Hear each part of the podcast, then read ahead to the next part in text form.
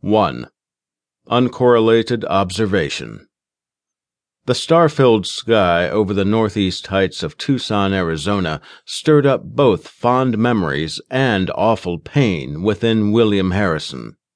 Viewing the infinite horizons above also provoked his sense of insignificance and rising uselessness. As he sat inside his parked black Dodge Charger, he sighed and looked through a pair of night vision binoculars at a house down the street. The couple inside the house had drawn the curtains and turned out the lights an hour ago. This was the third illicit liaison Harrison had observed between this particular man and woman. Although both were married, neither one of their spouses were anywhere near this place. Harrison had already gathered plenty of photographic evidence of their affair and looked forward to closing this case very soon. The husband, who had contracted him to investigate the rumored relationship, would be devastated for sure, but at least he would know the truth. Harrison could then move on to another case, another boring case. Life as a private investigator paid the bills, but offered little other reward. After lowering the driver's side window and opening the sunroof, Harrison lit up a cigarette. The smoke floated skyward, carrying Harrison's gaze with it. As the smoke dissipated above him, he caught a glimpse of something out of the ordinary. Out of confusion and to clear his eyes of smoke, he blinked several times. More focused now, he saw the object again. His eyes had not played tricks on him. A radiant sphere high overhead darted back and forth and then halted its erratic movement in a single abrupt stop. These maneuvers repeated several times.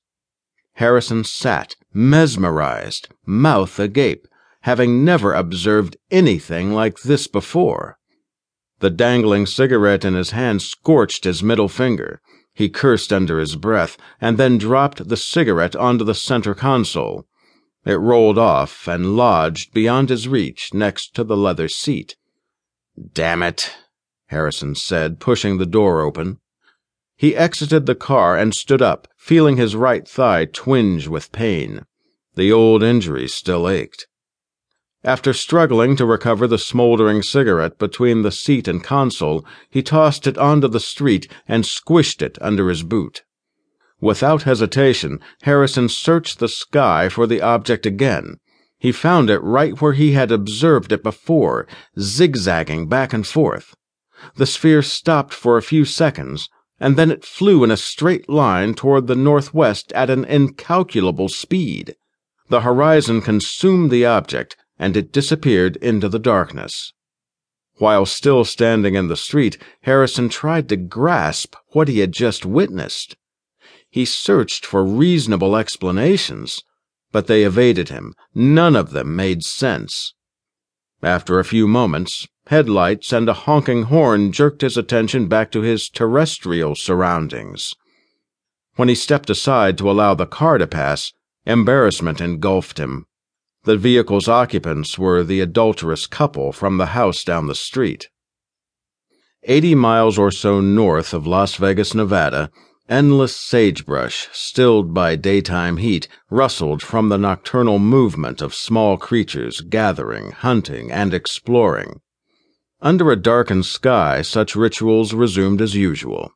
Stealth, difficult in the revealing rays of a loitering sun, surrounded the area's inhabitants after the light faded, succumbing to Earth's ancient rhythms. They moved, walking, crawling, slithering, hopping, flying, running. They mingled, roaming together among the endless acres of brush and sand.